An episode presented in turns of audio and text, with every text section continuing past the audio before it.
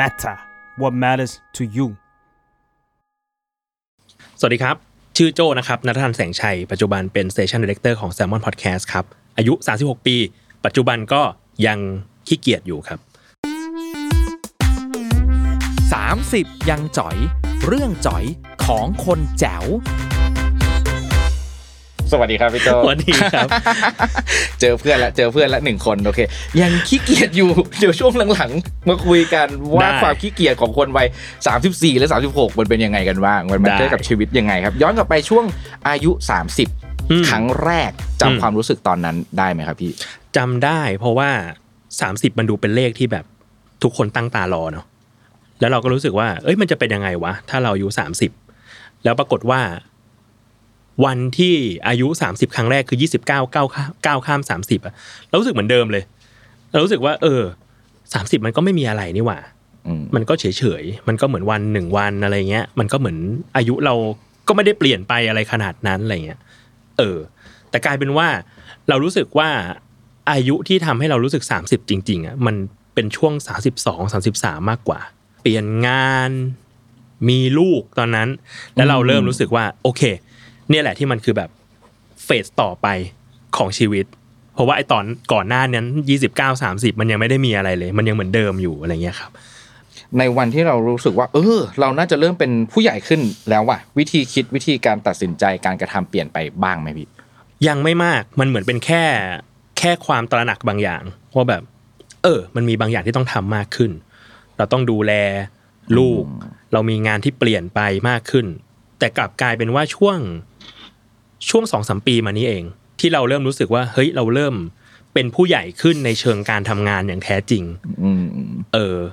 มันเป็นสิ่งที่เราไม่คิดว่าเราจะทำได้ เราเป็นหัวหน้า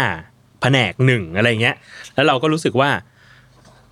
เออ มองย้อนกลับไปไอ้โปรเซสนี้มันทำให้เราโตขึ้นจริง ๆ แฮะเรารู้สึกว่าเราเป็นผู้ใหญ่ขึ้นในเชิงการทำงานแล้วกันโอนะเคเออ เพราะจริง ๆ แล้วแบบถ้า คุยกับน้องๆ หรือใครที่รู้จักกันก็จะรู้ว่ากูก็ติงต้องอะไรเงี้ยไปเรื่อยๆแหละ แต่ว่าเออในการทำงานเราเริ่มคิดอะไรให้มันเห็นภาพของการทำงานมากขึ้น manage คนได้เออ manage งานได้ คิดงานได้อะไรเงี้ยแล้วเราก็รู้สึกว่าโอเค เนี่ยแหละ คงจะเป็นสเต็ปต่อไป จากก่อนหน้านี้ที่เราเคยทำงานเป็นลูกน้อง เป็นส่วนมาก เออมาก่อนก็มาโฮโปรเจกต์ของตัวเองทำอะไรบางอย่างของตัวเองไปมีชิ้นงานแค่ตรงหน้าตักอะไรเงี้ยเออตอนนี้มันต้องมองภาพงานกว้างมากขึ้น ก็เลยกลายเป็นว่าไอการทำแซลมอนพอดแคสต์อะมันทำให้เรารู้สึกว่าเราโตขึ้น โดยที่เราไม่รู้ตัวอืมมย้อนกลับไปอีกทีโหสี่ปีที่ผ่านมากูก็มาไกลเหมือนกันนะเออ เป็นความโตที่รู้สึกพอใจกับการโตของตัวเอง การเติบโตอืมความโตเป็นผู้ใหญ่ของตัวเองในตอนนี้ขนาดไหนครับสามสิบหกพอใจในเชิงการทำงานมากกว่า เรารู้สึกว่าไอ้นิสัยที่เราค่อยๆพัฒนาขึ้นมาระหว่างทำงานนี้มันทำให้เราจัดการงานได้ จัดการคนได้ ประมาณนึงอืมเออ รับมือกับปัญหาพอได้ไม่สติแตกอะไรเงี้ยก็โอเคเออไม่สติแตกก็โอเคแล้วก็เลยรู้สึกว่า เอ้ย ก็พอได้ว่ะไอไอไองานชิ้นนี้อะไรเงี้ย แสดงว่าก่อนที่มันจะมาถึงจุดเอ้ยเออ พอใจกับการทำงาน พอใจกับการบริหารเงินเฮ้ยมันพอได้เหมือนกันว่ะอืมก่อนหน้านั้นมันก็ไม่ได้พอใจแบบนี้ไม่นะไม่ขนาดนั้นอืมพี่พี่มีปัญหาในการทำงานกับตัวเองประมาณหนึ่งเรารู้สึกว่าเราโฮทุกอย่างไว้ที่ตัวเองเยอะมาก เป็นคนเป็นคนนิสัยแบบนี้แต่เด็ก เป็นคนนิสัยที่แบบ ไม่ชอบขอความช่วยเหลือใคร เป็นไปได้จะทำเองทั้งหมด เป็นไปได้จะทำเองไม่ว่ามันจะพังไม่พังก็ตามอะไรเงี้ยซึ่งหลาย ๆ ครั้งมันมันทำให้โปรเจกต์บางอย่างมันพัง หรืองานในหน้าตักเราเองก็พังอะไรเงี้ยแต่เราไปเราไปเรียนรู้ตอนก่อนหน้านี้ที่เราเริ่มทำงานที่เอเจนซี่เราออกจากงานก่อนหน้านี้ทำที่ The Standard แล้วเราก็ออกจาก The Standard ไปทำเอเจนซี่ไอ้ช่วงทำที่ทำเอเจนซี่เนี่ยเราว่ามันเป็นช่วงสั้น ๆ ที่เราทำให้เราเข้าใจการทำงานหลาย ๆ อย่างมากขึ้น เช่น เราเริ่มรู้ว่างานไม่ใช่ของเรา เรางานเป็นของทีม งานเป็นของบริษัท มันจะมีจังหวะหนึ่งในใจที่เราบังคับมันไม่ได้แล้วเราก็ไม่ชอบมากๆ แล้วไม่รู้จะดีลกับมันยังไง มันคือการที่แบบสมมุติว่าจะไปพรีเซนต์งานอะไรสักอย่างหนึ่งแล้วมันจะต้องมีการสิ่งที่เรียกว่าประชุม meeting กันก่อนหน้าจะไป present เราจะรู้สึกหวิวมากๆ เวลาที่ต้องถูกคอมเมนต์งาน แล้วเรารู้สึกว่าเราใส่ไอเดียทุกอย่างลงไปแล้วอะแล้วพอถูกคอมเมนต์เราจะมีความ เสียใจบางอย่าง ที่งานมันถูกแก้ ที่งานมันถูกปรับ จนมันไม่ใช่งานเราอะไรเงี้ยแต่ว่า เออไอการทำงานแปดเดือนนั้นอะมันทำให้เราตระหนักขึ้นมาได้ว่าแบบเฮ้ยงานไม่ใช่งานเราคนเดียว มันเป็นงานทุกคน ทุกคนจะมาดูสิ่งนี้ แล้วมันก็ช่วยมากๆในการที่ทุกวันเนี้ยก็ก็ใช้ mindset นี้ในการทำงานอยู่ ว่าแบบเอ้ยแล้วเราเองก็เข้าใจน้องด้วย หลาย ๆ ทีแบบน้องในทีมเนี้ยเฮ้ยเราเข้าใจว่าเขาจะไม่ชอบหรอก เวลาที่โดนเราแก้งาน แต่แต่เราเข้าใจนะ แล้วเราก็ต้องบอกได้ว่า มันต้องเป็นอย่างนี้ยแหละ เพราะว่าสุดท้ายงานมันไม่ใช่งานของพี่คนเดียว หรือไม่ใช่งานของน้องคนเดียว มันเป็นงานของทีมเรา เราก็เริ่มดีกว่าสิ่งนั้นได้ เออโตขึ้นเห็นงานที่มันเออเป็นภาพรวมมากขึ้น อืมการเริ่มมีความรู้สึกว่ามองงานว่ามันไม่ใช่งานของเราเสียทีเดียวมันเป็นของทีมและของบริษัทอืม แต่ในขณะเดียวกัน เรายังต้องถูกคอมเมนต์งานอยู่เหมือนเดิมไม่ใช่ลูกค้าก็โดยใครก็ตามนะอืมแต่ว่าความคิดที่ว่างานมันเป็นของทีม งานเป็นของบริษัท มันทำให้เรารับมือกับคอมเมนต์ได้ง่ายขึ้นดีขึ้น ง่ายขึ้นอืมเรารู้สึกว่าเราจะไม่เอาใจลงไปเล่นมากไป แล้วแล้วเราจะรู้สึกว่าสุดท้ายทุกคนมันมีโกเดียวกันอะคืออยากให้งานมันดี แต่ว่างานดีของเรากับงานดีของเขาอาจจะไม่เหมือนกัน เพราะฉะนั้นแล้วมันก็ขึ้นอยู่กับว่าเราจะ มีเหตุผลมากพอที่จะจัดการให้มันอยู่ในร่องในรอยหรือเปล่า เออ พี่ก็เลยมองว่าหลังๆ เริ่มไม่ค่อย ไม่ค่อย คือยังอินกับงานเหมือนเดิม แต่ไม่ได้แบบเอาใจลงไปเล่นมากนัก เป็นแค่ว่ามีอะไรที่ต้องแก้มา เราพยายามแก้มัน เออ มันเรื่องซึ่งเราไม่เคยรู้ตัวว่าเราเป็นแบบนั้น จนเนี่ย คุยทำงานกับชมพูอะแล้วชมพูก็บอกว่าแบบ เหมือน จำไม่ได้แล้วว่าคุยเรื่องเรื่องเรื่องปรับปรับงานในทีมอะไรสักอย่างหนึ่งแล้วชมพูก็ก็บอกมาคำหนึ่งว่าแบบ เออสำหรับชมอะพี่โจเป็นเป็นคนแก้ปัญหา คือหมายถึงว่าเป็นนักเป็นเป็น problem solver อะซึ่งเราไม่เคยคิดเลยว่าเราจะเป็น problem solver ให้ใครได้ กูแก้ปัญหาตัวเองยังไม่ได้เลย กูน่าจะเป็น problem ไม่คนอื่นมากกว่า ใช่ ใช่พี่เลยรู้สึกว่าเออในเชิงการทำงานเราได้เป็น problem solver มันก็เซอร์ไพรส์เหมือนกัน ในฐานะคนที่แบบ กูขี้เกียจมาทั้งชีวิตอะเออดูโรงเรียนกูนอนมากกว่าเรียนอะไรเงี้ยอืมก่อนหน้านั้นก่อนที่จะจะได้รับรู้ในมุมนี้ว่ามีเอ้ยชมพูบอกแล้วว่าเราเป็น problem solver พี่โจคิดว่าตัวเองเป็นใครในมุมการทำงาน ไม่ได้คิดเลย ไม่ได้คิดเลยเราเราแค่เราแค่ทำงานไปอะ เออ คิดแต่ว่า คนที่ทำงานกับเรา เราอยากให้เขาเป็นตัวเอง สบายใจ นั่นเหมือนเราสำหรับพี่อะหน้าที่เรามันคือการสร้างดิเรกชันงาน สมมุติว่าน้องอยากจะทำสิ่งนี้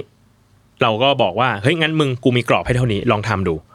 แล้วก็ปล่อยมันไว้ อยู่ในกรอบนั้น มีอันหนึ่งที่พี่วิชัยพูดแล้วเราชอบมากเลยคือ บางทีการทำงาน ซึ่งมันเข้ากับนิสัยการทำงานเราด้วย การทำงานมันคือการแบบเหมือนเราเอาหุ่นยนต์ดูดฝุ่นอะไปใส่ไว้ในห้องอะ แล้วก็ให้มันดูดไป เออ บางทีซึ่งแกทำกับพี่แบบนั้น เออ คือแกมีกรอบที่เรียกว่าแซลมอนพอดแคสต์ให้พี่ แล้วบอกเอามึง มึงไปดูดฝุ่นในนี้ซะ พี่ก็โอเค ได้ แต่แกไม่ได้บอกตรงๆ เออ แกก็ให้แบบอันนี้แผนกมึงเว้ยทำไปเลย แล้วอยู่มาวันหนึ่งแกก็บอกว่า เฮ้ยเฮ้ยโจไอ้ notification ในเพจ Salmon Podcast มันขึ้นว่ะ เอากูจากแอดมินหน่อยแล้วแกก็ทิ้งกูไปเลยแล้วแล้วก็เลย เออโอเค นี่คงเป็นสัญลักษณ์แล้วล่ะ ในการที่วันนี้เราเราก็คงทำงานนี้ได้แล้วเอออแล้วพี่ก็เลยยังใช้ใช้ปรัชญาเนี้ยในการที่จะทำงานกับน้องๆอยู่ เออ ก็คือว่ามันมีพื้นที่บางอย่างที่อยากจะให้ลองไป explore กัน เฮ้ย มีอันเนี้ยว่ะ ลองทำดู มีปัญหาอะไรมาบอก แต่ถ้าไม่มีก็ทำไป อะไรเงี้ย คล้ายๆแบบนี้ไหมพี่เราอาจจะเอาใจลงไปเล่นในงาน น้อยลง แต่เราเอาใจไปเล่นกับคนในทีมในงานของเรามากขึ้นปะใช่ใช่พี่ว่ามันสำหรับพี่คนสำคัญมากๆ แล้วเลยมันกลายเป็นว่าแบบ แต่ละคนที่ที่ยังอยู่กับเรา แล้วเรารู้สึกว่าเขาคือทรัพยากรที่สำคัญมากๆของแผนกเราโอ้เราเรารักทุกคนมาก เราไม่อยากให้ใครแบบหายไปเลย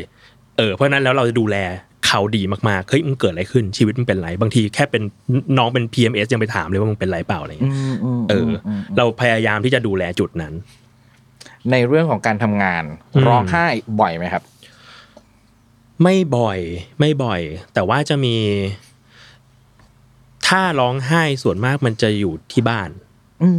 คนเดียว เออ หลาย ๆ ครั้งมันเหมือนแบบมันเป็นจังหวะแบบ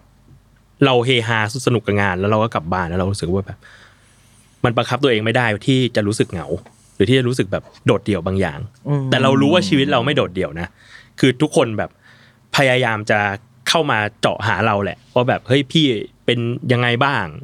หรือว่างานเป็นยังไงมีอะไรหนักไปไหมอะไรเงี้ย ซึ่งโหโคตร appreciate เลย แต่มันแม่งมันอดไม่ได้ที่การออกจากบรรยากาศในการทำงาน บรรยากาศในการ อยู่กับเพื่อนๆพี่ๆน้องๆ แล้วพอกลับบ้านแล้วมันจะรู้สึกโดดเดี่ยว เออ อันนี้เป็นความโดดเดี่ยวในเชิงปัจเจกบุคคลด้วยเนอะไม่ใช่เชิงของการเป็นหัวหน้าด้วยใช่ปะใช่ในเชิงปัจเจกบุคคลมากกว่าความเป็นหัวหน้าอืมอืมอืมเออ เพราะว่าเรื่องเนี้ยคล้ายๆกันพี่โจเป็นคนที่ไม่ยอมดูอีพีของพี่ทันเพราะว่าใช่กลัวว่าเดี๋ยวมันจะคล้ายๆเพกันราะอายุก็ดันเท่ากันอีกแล้วพี่ทันก็มีหลุมหลุมหนึ่งคล้ายๆ กันมันคือหลุมอืมเรื่องความโดดเดี่ยวอืมนี่แหละพี่มันเป็นหลุมที่ น่ากลัวและทำให้ร้องไห้ได้อืมเหมือนกันแล้วของพี่ทันอะมันจะแบบไปขี่ขี่กับเรื่องของการเป็นหัวหน้า เยอะด้วยประโยคนึงอ่าที่บอกว่าหัวหน้าคือสิ่งมีชีวิตที่โดดเดี่ยวที่สุดเออด้วยอะไรหลาย ๆ อย่าง พี่รู้ของทันแค่ประโยคพาดหัวนั่นแหละอืมอืมอืมอืมซึ่งเห็นด้วยนะมคือเรารู้สึกว่ามันมันจำเป็น มันจำเป็นต้องต้องโดดเดี่ยวอ๋อเราสนิทกันกับน้อง ๆ ได้ เราสนิทกับพี่ ๆ หัวหน้าได้อะไรเงี้ย แต่ว่าหลาย ๆ อย่างมันด้วยความที่มันต้องเป็นแบบ มันต้องเป็นฉนวนอะมันต้องเป็น bufferอืมเพราะฉะนั้นมันก็เลยต้องบางอย่างเราให้ให้รู้ข้อมูลเท่านั้นเท่านี้ เออ หรือบางอย่างแบบพูดกับคนนั้นคนนี้ แบบนั้นแบบนี้ หรือพูดกับคนนั้นคนนี้แค่นั้นแค่นี้ มันก็เป็นเรื่องที่เราแบบต้องตัดสินใจทำครับ ความโดดเดี่ยวในเชิงอื่นๆแล้วครับ เพราะว่าข้อนี้พี่โจตอบไว้ว่ามันคือเรื่องที่ทำให้ร้องไห้ได้ง่ายในวัย 30S ด้วย ก็คือเรื่องนี้เลยความโดดเดี่ยว มันมีมิติไหนยังไงบ้างครับพี่ มันมีมิติที่ว่าคือพี่ชอบอยู่คนเดียว แต่ในขณะเดียวกันบางทีการอยู่คนเดียวก็ทำให้เราโดดเดี่ยว เออ ซึ่งไม่รู้เหมือนกัน ว่าจะแก้ยังไง แต่นั่นแหละมันมันเป็นความย้อนแย้งในตัวเองที่บางทีก็แบบ เออกูออกไปข้างนอกกูก็เหนื่อยว่ะแต่บางทีอยู่บ้านกูก็กูก็เหนื่อยกับตัวเองเหมือนกันอะไรเงี้ยอืมอืมเออ ความเหงาความโดดเดี่ยวมันเคยเป็นความโรแมนติกของเราอือฮึมาก่อนบ้านในวัยที่เราเด็กกันกว่านี้ มันมันอาจจะเป็นความแบบเบียวๆอะแต่ว่าเฮ้ยกูดูแลตัวเองไม่ได้ว่ะกูแบบกูอยู่คนเดียวได้ กูทำเอง กูทำทุกอย่างเลยอะไรเงี้ยซึ่งบางทีมันก็ได้ แต่ว่าหลาย ๆ ทีมันเราก็ค้นพบแหละว่าเฮ้ยเราไม่ได้อยากอยู่คนเดียวตลอด เราก็อยากที่จะอยู่กับคนอื่นเหมือนกัน จนช่วงหลังๆ น้องมันก็เริ่มบอกแล้วว่าพี่โจเป็น introvert เทียมเออเพราะว่าอยู่กับน้องๆเยอะมากเลยอะไรเงี้ย กินข้าวไปนั่นไปนี่อะไรเงี้ย ก็เลยแบบ เออมันอาจจะต้องดูว่าเราจริง ๆในช่วงแต่ละช่วงเวลา เราอาจจะต้องการอะไรต่างกัน หรือแม้ขณะที่เรา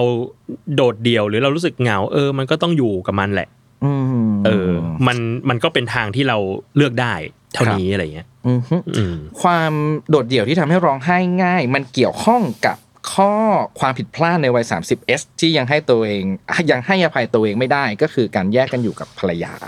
ใช่ เป็นใช่ก้อนที่เกี่ยวข้องกันด้วยใช่ไหมครับ มันเกี่ยวข้องประมาณหนึ่งอืมคือตอนเนี้ยพี่พี่แยกกันอยู่ เออกับแท็บแล้วก็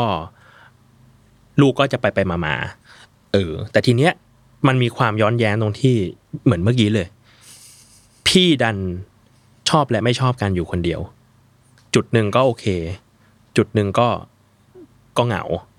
เออ ก็เลยรู้สึกว่าแบบมัน มันก็ยังไม่รู้ว่าจะยังไง แต่เรารู้สึกว่าสิ่งนี้แล้วมันก็ต้องยอมรับไป เออ ซึ่งแสดงว่า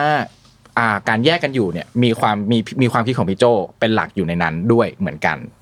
ด้ไหวมยด้วยอือฮึด้วยออแล้วก็เลยรู้สึกว่ามันเป็นความผิดพลาดใช่ไหมครับด้วย เพราะว่ามันก็มันมันเป็นเรื่องที่ไม่ได้ตั้งใจอืมให้มันเกิดขึ้น แต่ทีเนี้ยพอพอเรียกว่ามันมีความผิดพลาดเกิดขึ้นแล้ว เราสองคนตัดสินใจแบบนี้ มันก็ทำให้ เออ มันก็กระทบอะไรหลายอย่าง แล้วมันก็เลยทำให้พี่จุดหนึ่งก็โอเค และจุดหนึ่งก็ไม่โอเค เออ กับชีวิตทุกวันนี้อะไรเงี้ยมันย้อนแย้งกันไปหมดอะ เอเออ นั่นนะสิฮะ แล้วในความคือในคำถามอะมันเป็นให้อภัยตัวเองไม่ได้ใช่ไหมครับ อีกทางหนึ่งอะพี่ระหว่างการให้อภัยตัวเองไม่ได้กับการแก้ไขมันไม่ได้แล้วด้วย มันอืมมันมีสัดส่วนเกี่ยวข้องยังไงบ้างนะพี่ว่ามันมันถ้าเราจะแก้ไขมัน เราจะพุทเอฟฟอร์ตกับมันมากมากๆอืมเออ แล้วโอยอมรับเลยอะว่าแบบเราเราเราไม่เก่งพออะเรายัง เออเรายังเรายังไม่พร้อมกับมันอะแล้วอีกใจหนึ่งก็ยอมรับตรงๆ ว่าแบบเราก็โอเค กับชีวิตแบบนี้อยู่จำนวนหนึ่ง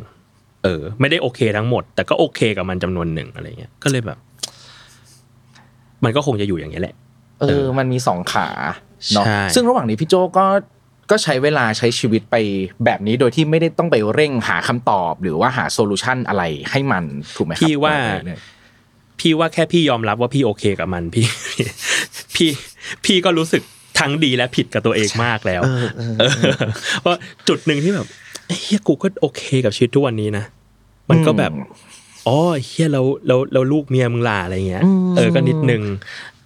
ภาพรวมของมันแหละครับ ถ้างั้นเป็นมุมมองความรักของมันเออในวัย 36 ปีที่ตอนนี้แยกกันอยู่กับภรรยามันอยู่กับตัวเองมาอยู่กับคนตัวเองคนเดียว แล้วก็มาเจอกับภาวะย้อนแย้งอืมแบบเนี้ยรู้สึกยังไงกับมันบ้างครับ มุมมองความรักมันเปลี่ยนไปจากเดิมที่เราเคยคิด รู้สึกว่ารู้สึกว่าคิดว่าเรากับภรรยาน่าจะน่าจะคิดตรงกันในเรื่องว่าเราดูแลลูกให้ดีอะเออออืมเราเลยรู้สึกว่ามันมันไปอยู่ตรงจุดนั้นมากกว่า อืมอืมอืมเออมันจะถอดความเป็นคนสองคนออกไปพอสมควร เยอะเลยแหละ เยอะเลยเยอะเลยใช่ไหมแหละอืมอืมเยอะเลยแหละอืมอืมอืมเออ แล้วเราก็รู้สึกว่าแบบ เราเรามี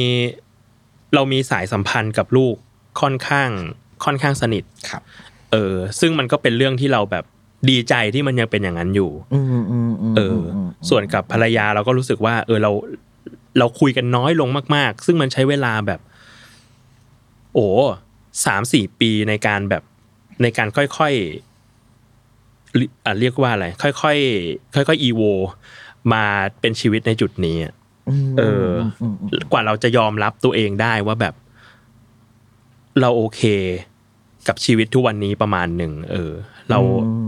เนี่ยเรายังพูดได้ไม่เต็มปากเลย ขอบคุณมากเลยเอพี่อเออเราก็เลยแบบ เราก็เลยรู้สึกว่าค่อยๆค้นไปว่าเป็นยังไง แต่ว่าเหนือสิ่งอื่นใดก็คือ เรายังมีกิจกรรมให้ลูกตลอดเวลา มันก็โอเค สื่อสารกับลูกยังไงอะครับ คุยเลยคุยกับเขาเหมือนเป็นผู้ใหญ่คนหนึ่งอืมเราคือเป็นเรื่องที่เห็นตรงกัน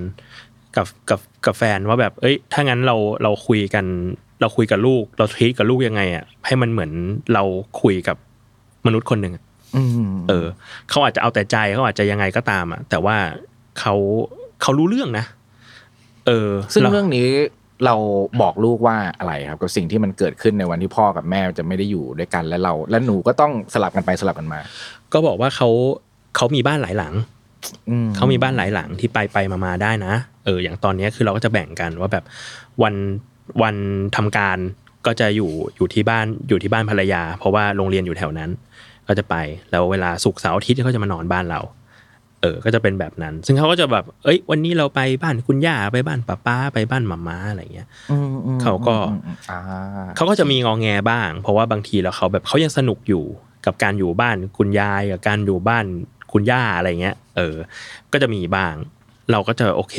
ก็ต้องอธิบายให้ให้เขาเข้าใจอะไรเงี้ย แต่โดยรวมก็คิดว่าเขาเขาดูเป็นเด็กที่เติบโตมาได้อย่างยังยังโอเคอยู่ เออ เราก็คอยมอนิเตอร์เรื่อยๆ ว่าเป็นแบบไหนบ้างอะไรเงี้ยครับ มาที่ก้อนลูกแล้วครับ มีสองข้อที่น่าสนใจมากๆ ย้อนแย้งกันตลอดเวลาในทุกๆ เรื่องใช่ไหมชอบมากครับ เรื่องที่ทำให้กลัวมากที่สุดในวัย 30s คือกลัวลูกไม่รัก แต่ในขณะเดียวกัน เรื่องที่ชุบชูใจได้มากที่สุดในวัย 30s เรื่องหนึ่งที่เขียนมาคือ ลูกคุยเรื่องที่คิดให้เราฟังอืมน่ารักจังเลย เป็นยังไงบ้างครับ ทั้งการกลัวและการชุบชูใจ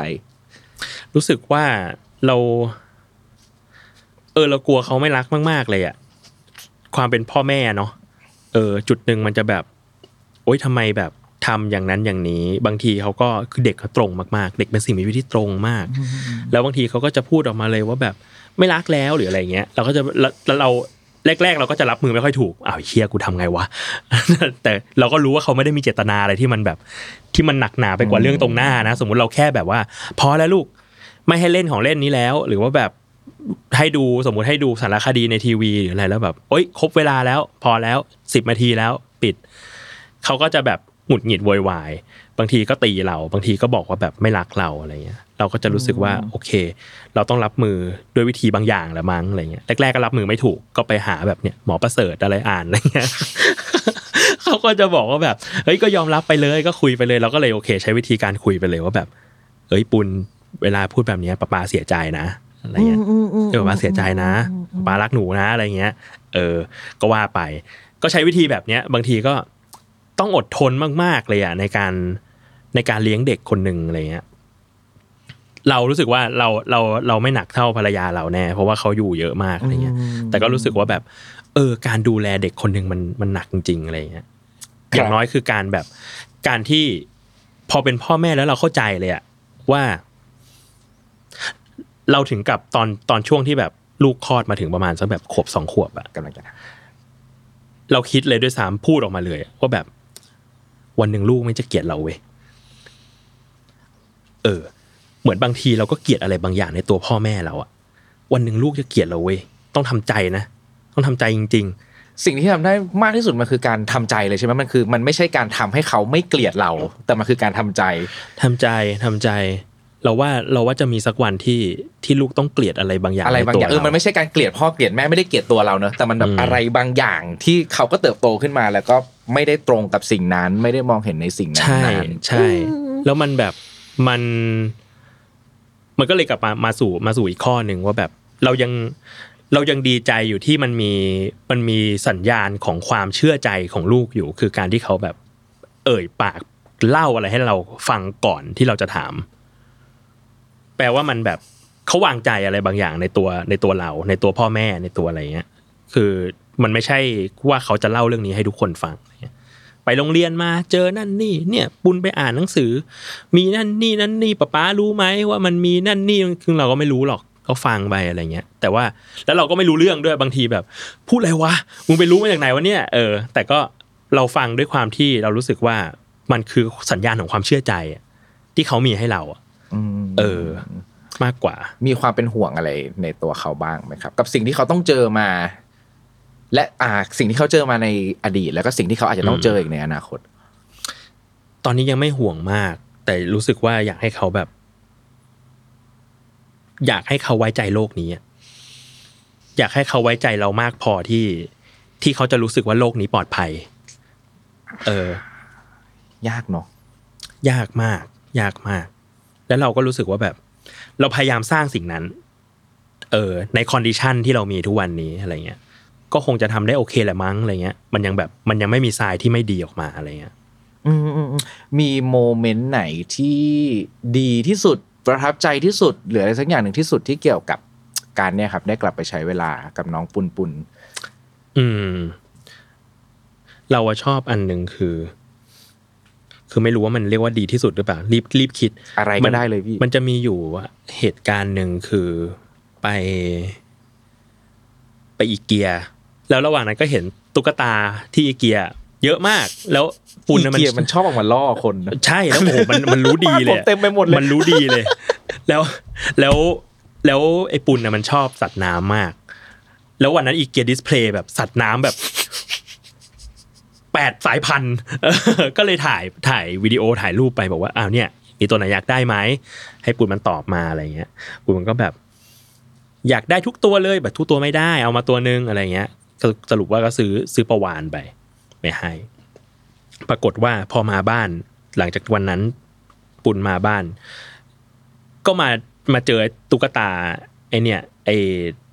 ประวานสีน้ำเงินเนี่ย แล้วก็ตั้งชื่อให้เสร็จสับเลย ชื่อโบต้า มาจากไหนไม่รู้เหมือนกัน แล้วก็บอกว่า แล้วก็เหมือนถือขึ้นมาอย่างเงี้ย แล้วก็วัดวัดความสูงกันบอกว่าโอ้ย เหมือนประวานมันเตี้ยกว่า ก็บอกว่า ปุนเป็นพ่อโบต้า แล้วก็เราเลยเอาไป เอาไปเล่าให้แถบฟังเขาบอกว่า ลูกอยากเป็นแกหรออะไรเงี้ย แล้วเราก็รู้สึกว่า เออเฮีย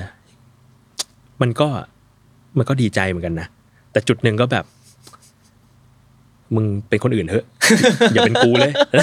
ทำไมอะทำไมอะทำไมอีกใจหนึ่งถึงมีความคิดแบบนั้นน่ะ มันแบบ เราก็ไม่ได้ดีอะไรปะวะอะไรเงี้ย เออ คือเราดีใจที่ที่ไม่ว่าจะใช่หรือไม่ใช่ แล้วมันเรารู้สึกว่าเขาเห็นเราเป็นฮีโร่คนหนึ่ง เออ แต่อีกใจหนึ่งก็รู้สึกว่าแบบ โห กูก็ทำอะไรแบบ แย่ๆมานะเยอะมากเลยนะอะไรเงี้ย เออ เป็นเป็นคนอื่นที่ดีกว่านี้ดีไหมอะอะไรเงี้ยหรือเป็นตัวเองที่มันดีกว่ากูไหมอะไรเงี้ยอ่าโอเคเออเออสักนิดหนึ่งนะถ้าอย่างนั้นรู้สึกว่า เออ มันมีอีกใจหนึ่งที่ก็สงสัยว่าเอ้ยเป็นแบบกูจะดีแล้วเหรอวะมันมีลักษณะนิสัยมันมีความรู้สึกมันมีอะไรบ้างครับ ที่เรารู้สึกว่าเฮ้ยอย่าเป็นแบบเราเลยดีกว่า เออโห อย่าขี้เกียจแบบเราเลย ตั้งแต่แรก ซึ่งไม่น่า เพราะว่าโอ้แต่ไม่แน่ใจเหมือนกันนะคือเด็กแม่งขยันมากเว้ยมันตื่นหกโมงเช้ามาเล่นน่ะ ตื่นหกโมงเช้าแล้วก็ปลุกทุกคนในบ้านเปิดไฟทุกดวงป้าป้าป้าป้าตื่นแล้วปุ้นอยากลงไปเล่นอะไรเงี้ยโอ้โหลูกไปหกโมงเช้าเล่นอะไรนอนเถอะ เดี๋ยวโตมามึงก็ไม่มีเวลานอนแล้ว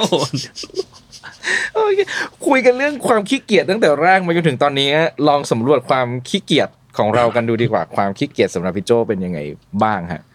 พี่ว่าตั้งแต่ โตมาเรียน ก็รู้สึกว่าเราเป็นคนขี้เกียจอืมจนกระทั่งถึงจุดหนึ่งที่แบบ เอ๊ะทุกวันนี้ที่งานเราเยอะเนี่ยมันเป็นผลกรรมมาจาก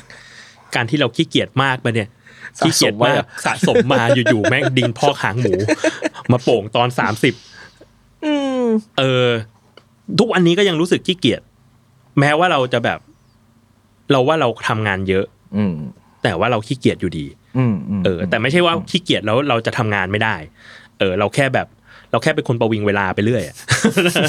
มันมันพูดได้เต็มปากเต็มคำอย่างนี้วะประวิงเวลาไปเรื่อย แล้วก็ถึง deadline กูก็ทำเออ เข้าใจสุดๆ เข้าใจเข้าใจแบบสุดๆเลยอะ เวลามันเกิดเรื่องแบบนี้ขึ้นซึ่ง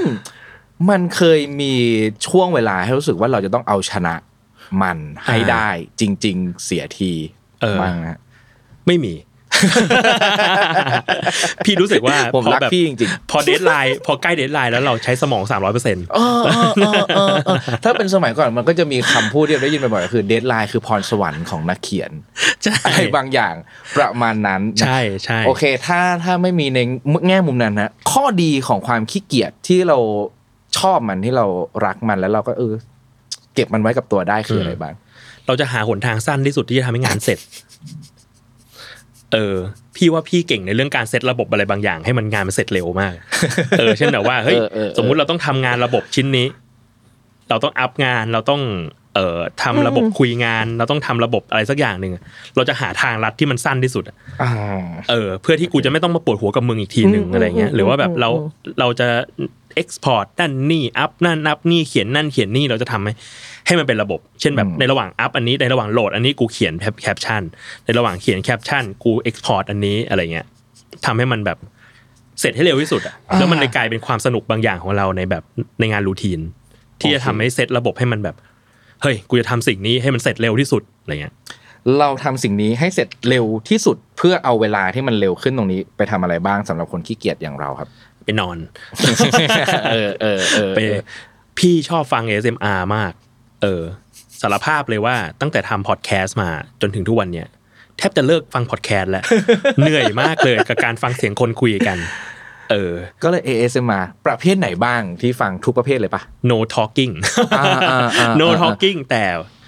จะไม่ฟังพวกที่กินอาหาร ไม่กินอาหารโอเอเคอแต่ว่าถ้าแบบว่าชอบมากก็จะเป็นพวกแบบเนี่ยเกาลูบเป่าเออออืมอืมอืมอืมชอบมาก มีอะไรแนะนำบ้างไหมครับพี่ แนะนำชาว 30 ยังจ่อย เรื่องนี่ครับ ASMR ที่อ๋อแนะนำให้ไปฟังเพลินๆกันหน่อย ASMR เหรอ พี่ใช้พี่ใช้ฟังเวลาทำงานบ้างแล้วอะโชว์ทุกวันเนี้ยหมายถึงว่าแบบฟังแทนเพลง ฟังแทนอ๋อะไรอเหมือนเงี้ยแบบเปิดเป็น BGM อะไรอย่างเงี้ยไปเรื่อยๆอะไรแบบใช่นี้ใช่ไหมฮะใช่ใช่เออ การทำงานฟัง ASMR แบบไหนดีที่สุดสำหรับพี่โจครับ ช่วยเราที่สุด ฟังแบบฟังแบบ no talking อ่านั่นๆฟังแบบ เอ่อ unintentional ASMR ก็ดี คือพวกแบบอันนี้เปิดให้มันบาง unintentional ASMR คือ ASMR ที่ไม่ตั้งใจ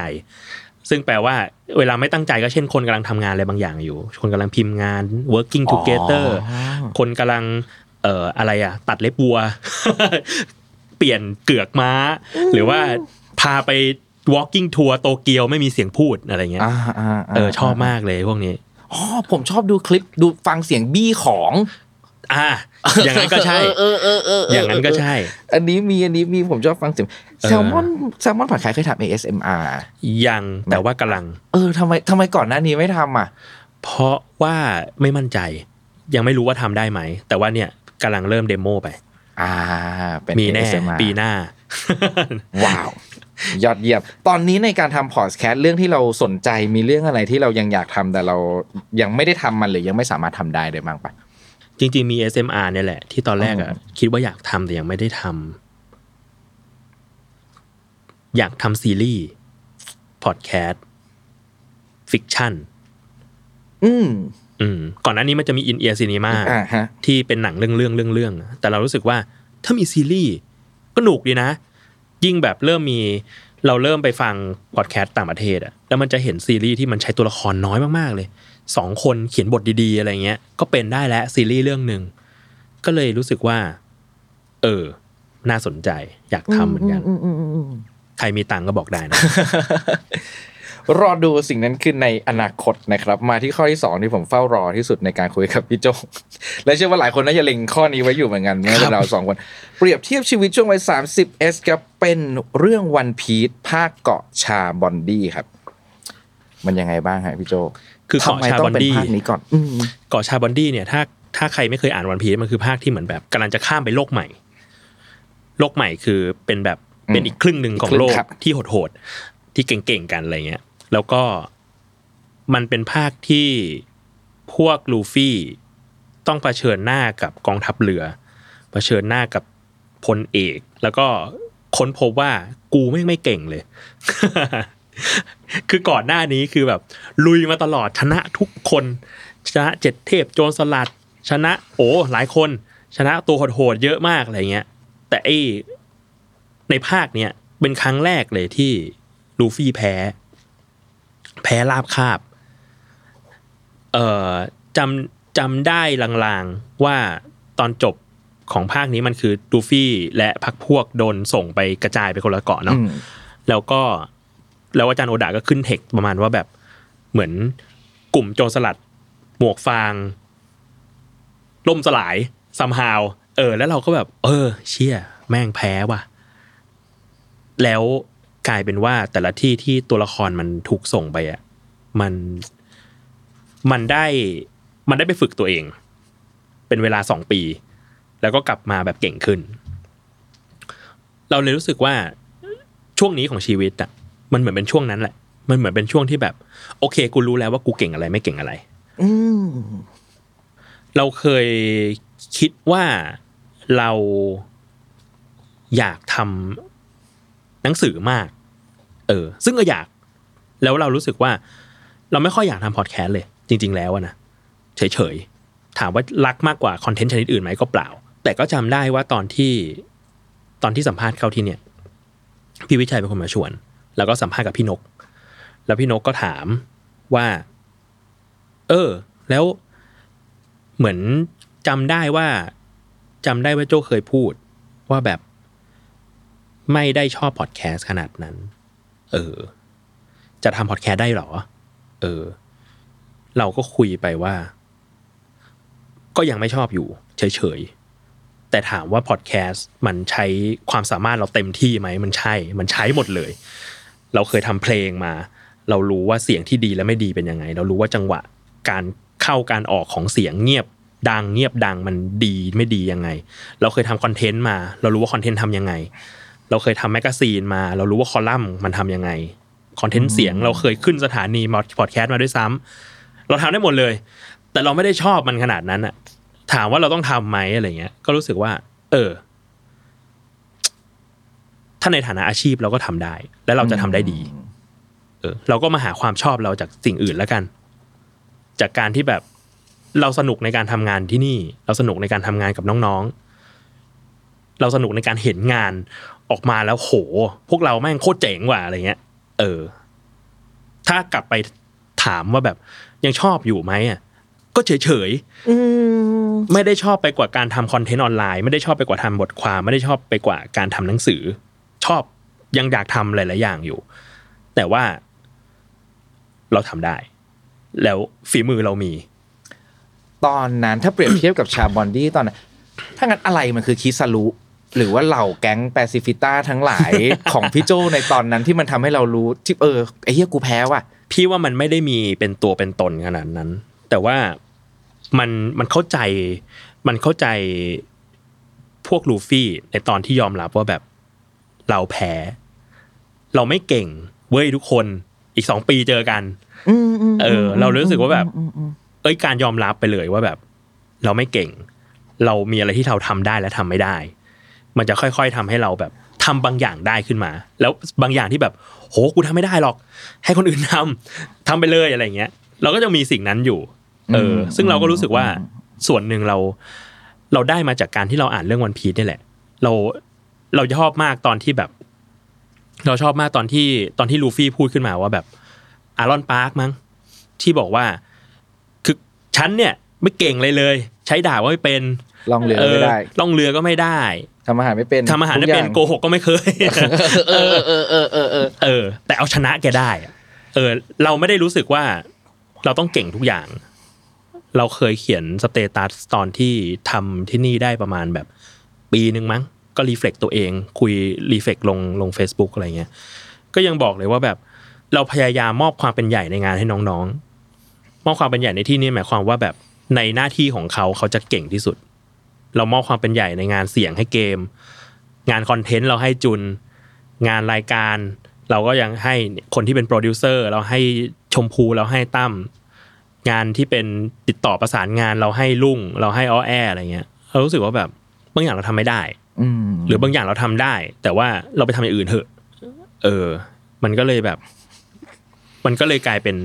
กลายเป็นแบบเนี้ยที่เราคิดว่า เราเริ่มเรียนรู้แล้วว่าอะไรที่เรา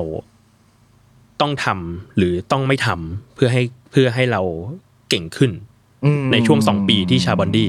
เอ่ออะไรเงี้ยแต่ว่าถ้าเราเปรียบเทียบกับลูฟี่เนาะก่อนที่มันจะถูกส่งไปฝึกกับเลลี่อะอืมมันก็ต้องแบบโอ้โหอกหักแบบแหลกสลาย เพราะว่าเรื่องลูฟี่แบบมันแรงมากแบบจริงอืๆมนะสิ่งอืที่มมันจะแล้วถ้าเป็นของพี่โจตอนนั้นนะความอกหักความแหลกสลายในวันที่เรารู้ว่าเออเราอาจจะทำสิ่งที่เราชอบ ไม่ได้ว่ะก่อนที่จะยอมรับมันได้มันอกหักมันแตกสลายแบบนั้นบ้างไหมฮะ มัน เนี่ยเปลี่ยนงานมาเปลี่ยนงานมาหลายที่อะเออ เรารู้สึกว่าเราแบบ เราไม่ได้รักมันขนาดนั้น แต่ว่ามันก็คิดว่าแบบ มันอาจจะเป็นเพราะเราเติบโตมาในช่วงในช่วงเรียกว่าไงดี ในช่วงยุค passion อะ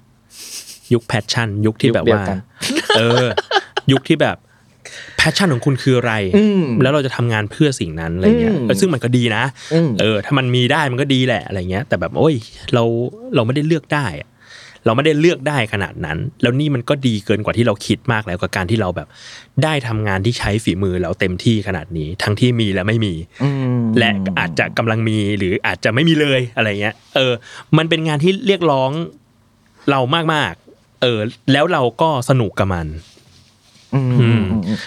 อืม เราเลยรู้สึกว่าแบบมันเรายอมรับได้แล้ว ว่าเราเรามีสิ่งที่เราทำได้ อืมอืมขอบคุณครับ อีกนิดนึงในหมู่เกาะชาบอนดี้นอกจากความพ่ายแพ้ของลูฟี่มันมีแก๊งซูเปอร์โนวาอีกหลาย ๆ คนที่ก็โดนกระทืบเหมือนกัน แต่จะไม่โดนหนักเท่าลูฟี่ใช่ไหมลองเปรียบเทียบแบบนี้การได้รู้ว่านอกจากตัวเองและทีมตัวเองจะแพ้แล้วไอ้ทีมอื่นๆน่ะ มันก็แพ้เหมือนกันเว้ยมันก็ยังไม่ได้เก่งเหมือนกันนะอืมเรื่องนี้มมช่วยในการทำให้เรายอมรับได้มากขึ้นด้วยไหมพี่ อืม พี่ดัน พี่ดันไม่ค่อยเทียบอืมกับทีมอื่นเท่าไหร่อืมอืมอืมเออเออแค่รู้สึกว่าแบบ เราอาจจะเป็นคนหมกมุ่นกับตัวเองก็ได้มั้ง เออ แต่การที่แบบเออเราเริ่มยอมรับกับตัวเองได้แล้วว่าแบบ มันมีสิ่งที่เราทำได้อยู่ แล้วมีคนที่ต้องการมัน แล้วมี แล้วเราสามารถทำมันได้ เราก็เราก็โอเคแหละอืมหลังจากนั้นเราแค่แบบ เราแค่เราแค่หมกมุ่นกับตัวเองต่อไปอะเออ พี่ว่าทุกวันเนี้ย งานของการทำสถานีแซลมอนมันคือมันคือคนหมกมุ่นกับตัวเองอะที่เราจะทำยังไงให้ให้เราสนุกวะเราจะทำยังไงให้คนที่ติดตามเราก็สนุกด้วย แล้วเราก็จะทำยังไงให้คนที่ทำงานกับเราสนุกด้วย ถ้าทุกคนสนุกแม่งสนุกอืมอืมอืมเออ เราไม่สนเลยว่าแบบคนอื่นจะเป็นยังไง ไม่ได้ไม่สนไม่ได้ไม่สนคือไม่แคร์อะไรอย่างงี้นะคือวงการเราก็ยังดูอยู่แหละว่าวงการมันมีอะไรเพิ่มขึ้นบ้างอะแต่เราก็แบบ เราก็เชื่อมั่นในตัวเองประมาณหนึ่งว่าแบบ ว่าถ้าเราสนุกทุกอย่างดี อืมอืมพี่โจเคยเขียน status อันหนึ่งเนื้อหาแบบเกี่ยวๆกับประมาณว่าพออายุประมาณนี้อะอืมมันจะมีการประเมินตัวเองอยู่บ่อยๆเนาะแล้วเราก็รู้สึกว่าเฮ้ยในจุดหนึ่งเฮ้ยกูทำได้ดีว่ะ ยอดเยี่ยมเหมือนกันนะเอ้ยไม่เบาเหมือนกันอืมแต่พริบตาเดียวเราก็จะไปเห็นอะไรบางอย่างรู้สึกว่าเหี้ยทำไมมึงห่วยจังวะอ่าและชีวิตของเรามันก็จะอยู่กับพริบตาเนี้ยไปเรื่อยๆแล้วในขณะเดียวกันเราที่อายุใกล้ ๆ กัน เราก็จะเป็นพริบตาของกันและกันน่ะเออเราจะแบบเราก็จะเป็นแบบนี้อยู่เสมอใช่ไหมภาวะนี้ของพี่โจมันเป็นยังไงบ้างฮะไอ้พริบตาเหล่านี้จำได้ว่ามันอยู่ในช่วงที่เราทำอีเวนต์ Untitled Case มั้งแล้วมันผ่านช่วงที่เราแบบ พออีเวนต์มันผ่านมาแล้ว แล้วมันดี มันดีในในในแง่แบบ ในแง่เสียงตอบรับ มันดีในแง่เนื้องานเราก็พอใจที่เราแบบโหเราว่าเราว่าเราอินโนเวชันมากนะ เอออะไรเงี้ยถ้าเอาละเอา stage play มาเล่นระหว่างที่เล่าพอดแคสต์อะไรเงี้ยจุดนั้นคือคุยกับทีมแล้วรู้สึกแบบโหเหี้ยพวกเราแม่งโคตรเจ๋ง เออ เจ๋งจัดอะไรเงี้ย แล้วมันก็จะมีแบบสองสามวันต่อมาที่มันก็สามารถทำให้รู้สึกว่าแบบ เฮ้ยกูเหนื่อยกับงานเหลือเกินว่ะอะไรเงี้ยเหนื่อยกับชีวิตจังวะอะไรเงี้ยเออ หรือว่าแบบเจอปัญหาที่แบบอีกแล้วหรออะไรเงี้ย มันเป็นอย่างเงี้ยไปเรื่อยๆอะถึงจุดหนึ่งก็จะแบบไปเจอคอมเมนต์อะโอเคเขาพลาดจุดนี้ว่ะแย่จังเว้ยแก้ปัญหายังไงดี หรือไม่ต้องแก้ ผ่านไปอีกนิดนึงโอ้โหงานเราแม่งเจ๋งว่ะปล่อยละอะไรเงี้ยไปเรื่อยๆไปเรื่อยๆ มันเป็น loop ที่ให้ความรู้สึกยังไงกับพี่โจอะปกติ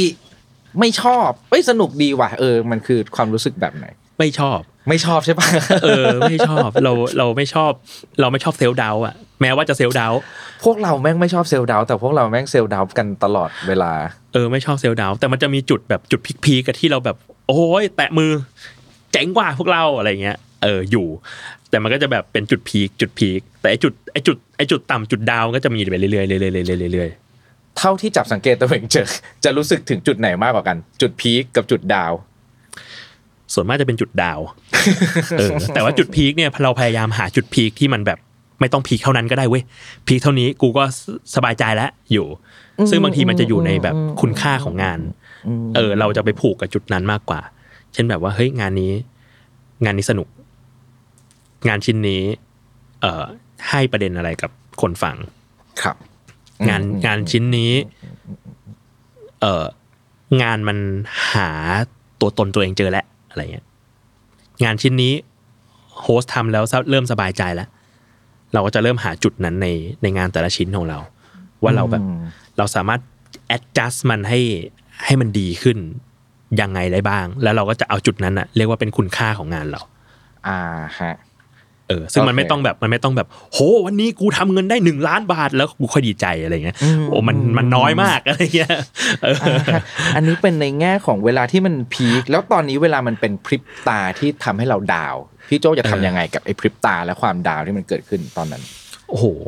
ถ้าอยู่บ้านจะไปอาบน้ำเออเดี๋ยวก่อนนี่คนเรามันดาวกันบ่อยนึงก็ได้ไหมเยี่ยกูดาวเสร็จปุ๊บกูเดินไปอาบน้ำดีกว่าอย่างเงี้ยเหรอเฮ้ยแต่อันนี้ดีมันช่วยเราได้เนอะการอาบน้ำ ใช่พี่ชอบอาบน้ำสระผมอืมอืมอืมอาบน้ำสระผมล้างหน้าอะไรเงี้ยเออชอบมาตั้งแต่ตลอดชีวิตป่ะหรือว่าเพิ่งมาชอบตอนช่วงหลังๆสามสิบเลยอย่างงี้ไหมช่วงเออจริงด้วยไม่รู้อะ น่าจะช่วงประมาณช่วงทำงาน ตั้งตั้งแต่ยี่สิบปลายมั้งอ่าเออ พี่ว่า พี่ว่าอาบน้ำแล้วมันบังคับให้เราต้องผ่อนคลายอะเอเอออบังคับบังคับให้เราต้องผ่อนคลายคือเลเวลเดียวกัน แต่ว่าเสียตังค์คือเราไปนวด เราไปนวดแผนไทย เราไปกายภาพบำบัด เราไปสระผมที่ร้านอะไรเงี้ยเออ แต่ว่ามันมันคืออันเดียวเดียวกันกับการที่เราสระสระผมอาบน้ำที่บ้านอะไรเงี้ย พี่เลยรู้สึกว่า พอเริ่มบางทีแบบเหมือนตึงๆเครียดเครียดๆกังวลกระบอกตาเริ่มตึง ไปสระผม จะดีขึ้น จะดีขึ้นอ่าเฮ้ยเออ จริงนะง่ายมากเลย ตอนแรกผมผมผมมาคิดเรื่องนี้เหมือนกันว่าเออเวลาอาบน้ำเราชอบคิดอะไรออก แต่ไม่เจอเหตุผลของมันว่าทำไมคิดออกวะ มันบังคับให้เราผ่อนคลาย มันบังคับให้เราผ่อนคลาย คือจุดนั้นเราไม่มีอะไรเลย งานก็ไม่มีคอมพิวเตอร์ข้างหน้าก็ไม่มีมันผ่อนคลายเลยอะมเออพี่ว่ามันเหมือนแบบอืมอืมมันเหมือนเวลาเราเลิกเก่งแล้วเราจะเริ่มปวดอึถ้าถ้ามันเก่งมากๆมันจะแบบ มันจะทำอะไรไม่ได้อะเออ แต่ถ้ามันโอเคผ่อนคลายแล้ว มันไอสิ่งที่มันอัดอั้นอยู่มันจะเริ่มไหลออกมา ไอเดียก็ด้วย ขอบคุณครับหนึ่งเรื่องประเด็นนี้สั้นๆครับคล้ายๆกันอีกแล้วเช่นเดียวกันน่าจะเคยเจอสิ่งนี้เหมือนกันคือเรื่องที่น่าอายที่สุดในวัย 30s ไปบรรยายแล้ว dead air ใช่ มันขนาดไหนมันเป็นยังไงเหตุการณ์นี้ส่งผลกับความรู้สึก 30 ยังจ่อยของเรายังไงบ้างพี่ พี่ว่ามันเป็นหนักๆคือครั้งแรก ๆ พี่เพิ่งบรรยายหนักๆมาประมาณสองปีเองมั้ง เออ ซึ่งน้อยนะ ไม่ไม่ได้เยอะขนาดนั้น แต่มันเริ่มแบบ มันเริ่ม comfort ขึ้นเรื่อยๆ กับการออกไปคุยอะไรเงี้ยจำได้เลยว่าช่วงแรกๆ กลัวมาก กลัว dead air กลัว dead air กลัวจบก่อนกลัวไม่รู้จะไม่รู้จะเตรียมข้อมูลไปยังไงเลย มันคำนวณเวลายาก มันคำนวณเวลายาก บางทีแบบมีสามชั่วโมงค่ะกูไปชั่วโมงครึ่งหมดแล้ว เอาไงดีวะ เปิดเปิดเคสตัดดี้ไปแล้วกัน นั่นนี่นั่นใช่นี่ใช่มันจะต้องมีตัวอย่างเตรียมเอาไว้เยอะๆ ใช้ไม่ใช้ไม่รู้ แต่ถ้าเวลามันจะหมดเดี๋ยวกูยิงหยิบหยิบหยิบขึ้นมาพูด ใช่ใช่ช่วงแรกๆเดทแอร์ก็จะแบบ อ่าโอเค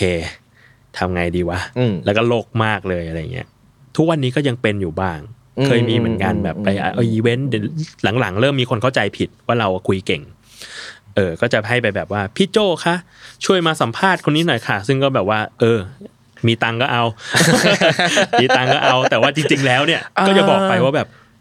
พี่ไม่ได้เป็นคนสัมภาษณ์เก่งนะเอ่อพี่คุยไม่เก่งนะ คือเป็น MC เนี่ยคือเหี้ยเลยนะอะไรอย่างเงี้ยอืมอืมอืมเออ แต่ว่าพูดคุยเนี่ยได้ ก็จะมีอย่างนั้นเหมือนกันที่แบบบางทีไปสัมภาษณ์แล้วถ้า subject เขาไม่ได้เป็นคนพูดเก่งอะโห ยากแล้วเราไม่ใช่มืออาชีพขนาดนั้นในการสัมภาษณ์ที่จะแบบพี่จะขุดเขาออกมาได้อะแล้วเราจะรู้สึกเลยว่าสิ่งที่เรากลัว สมมุติเวลาเกิดขึ้นเดทแอร์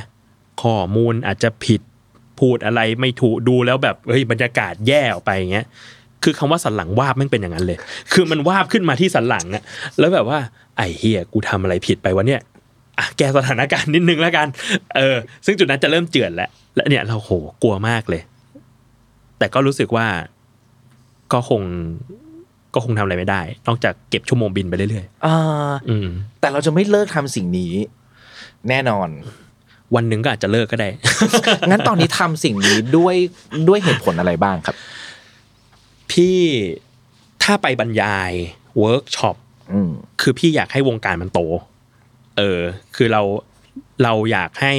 คนมันมาทำพอดแคสต์เยอะๆอะจุดหนึ่งคือรู้สึกว่า เราอยู่ตั้งแต่ยุคที่คนมันถามว่าพอดแคสต์คืออะไรวะ จนมาถึงจุดที่แบบว่า โอ้ยคอนเทนต์ long form เนี่ย คืออนาคต ของคอนเทนต์โอ้โหเหี้ยมาไกลเหมือนกันนะเออทุกวันนี้แบบทุกคนทำคอนเทนต์ลองฟอร์มหนึ่งชั่วโมง เปิดฟังกูตอนแต่งหน้าอะไรอย่างเงี้ยไปได้อินไซต์อะไรอย่างเงี้ยมาตอนบรรยายอืมอืมเปิดฟังตอนไหนครับ น้องๆอ๋อเปิดฟังตอนแต่งหน้า แต่งหน้าอ๋อเจ๋งว่ะเออ ก็จะไปบรรยายด้วยความรู้สึกแบบนี้อืมว่าเราเองอยากให้คนมันรู้โน้ตฮาวของการทำพอดแคสต์มากขึ้นทำคอนเทนต์เสียงมากขึ้น จำได้ว่าช่วงแรก ๆ ที่เปิดสถานีแล้วเริ่มมีคนแบบไปให้ช่วยบรรยายหน่อยอะไรเงี้ยบรรตามมหาลัยส่วนมากมหาลัยจะไม่ปฏิเสธ ก็รู้สึกเลยว่า เอ่อความรู้ด้านเสียงของคนไทยอะน้อยมาก น้อยน้อยมากคือแบบตั้งไมายังไงทำยังไงให้น้อยน้อย เออ มันแบบมันน้อยมาก จนเรารู้สึกว่าเฮ้ยจริงๆแล้วมันไม่ได้ยุ่งยากขนาดนั้นเพียงแต่ถ้ารู้ก็จะทำมันได้ เออเราก็เลยรู้สึกว่ามันก็เป็นปณิธานหนึ่งของเราแหละ ว่าแบบเราอยากให้คนรู้เรื่องของการทำคอนเทนต์เสียงเยอะอืมๆแล้วเขาจะได้อย่างน้อยทำเองได้ แล้วยิ่งถ้ายิ่งทำเองได้ วงการโตดีอ่า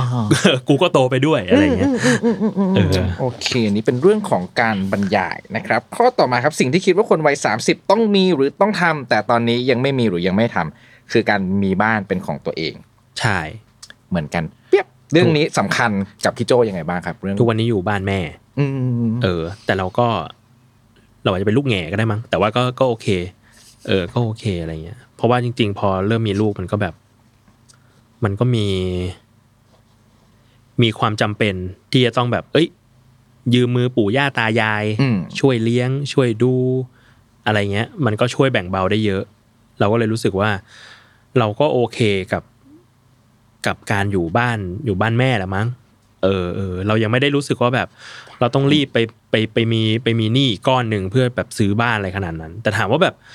อยากมีที่อยู่ตัวเองไหมใจใจมันก็ยังมีอยากอยู่นะ แต่แค่แบบทุกวันนี้มันก็ก็ก็ต้องดูแบบปัจจัยหลายอย่างอะไรเงี้ยมากกว่าอืมอืมอืมเออ ก่อนหน้าที่จะมาถึงโซนอายุ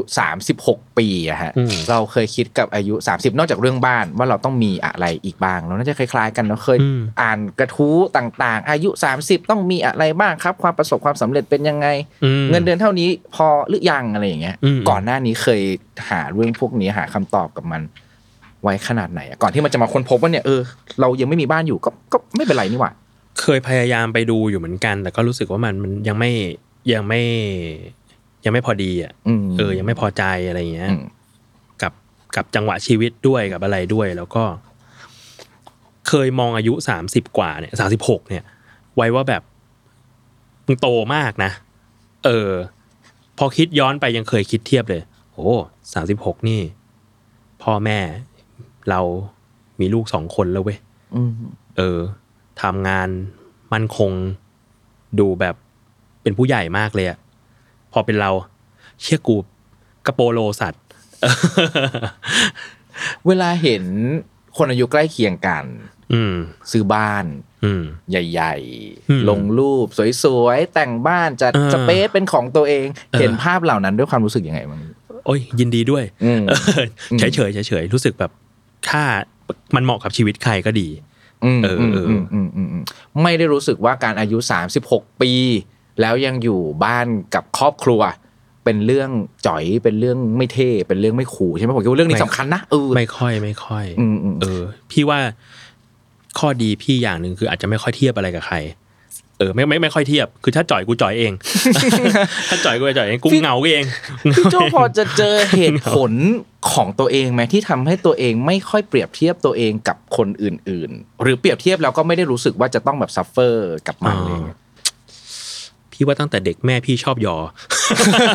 ไม่รู้เหมือนกัน ไม่รู้เหมือนกันเออเออเออแต่แบบว่าเราเป็นคนเก่งของแม่เสมออ่าฮะเอออ่าเอฮะออ่าฮะอ่าฮะเราเลยรู้สึกว่าเราโตมาเป็นแบบเป็นคนที่ไม่ได้ไม่ได้รู้สึกว่าเราต้องเทียบตัวเองกับใครขนาดนั้น เออ แบบดีอะโอ้ยดียินดีด้วย ยินดีด้วยอืมอืมอืมเอออมอืมแต่ว่าก็เรามักแต่มันก็จะกลายเป็นว่าเราหมกมุ่นกับตัวเองมาก ว่าเราจะทำอะไร เราอยากทำอะไร เรา มีมีอะไรที่ต้องทำอีกอะไรเงี้ยพี่โจชอบความหมกมุ่นกับตัวเอง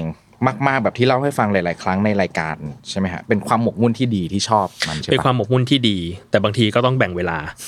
เออบางทีมันจะแบบพอหมกมุ่นมาก ๆ เราจะไปอยู่กับ Data อะไรที่มันเกี่ยวกับงานเราซะเยอะ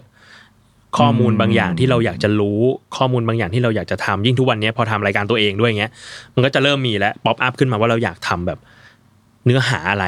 อืมแล้วเราก็จะไป research สิ่งนั้น คือถ้าสมมติว่าไม่ไม่ได้ไม่ได้แบ่งโซนเวลาไว้ชัดเจนอะเวลาเราจะหมดไปกับการแบบ research อะไรพวกนี้เยอะมาก บางทีแบบ research เรื่องของเนื้อหาที่จะทำรายการ บางทีไพล่ไปข้ามไปรีดูเรื่อง Data สถานีไปดูเรื่อง feedback ต่างๆของรายการอืมทุกรายการในสถานีอะไรเงี้ยเราชอบมาก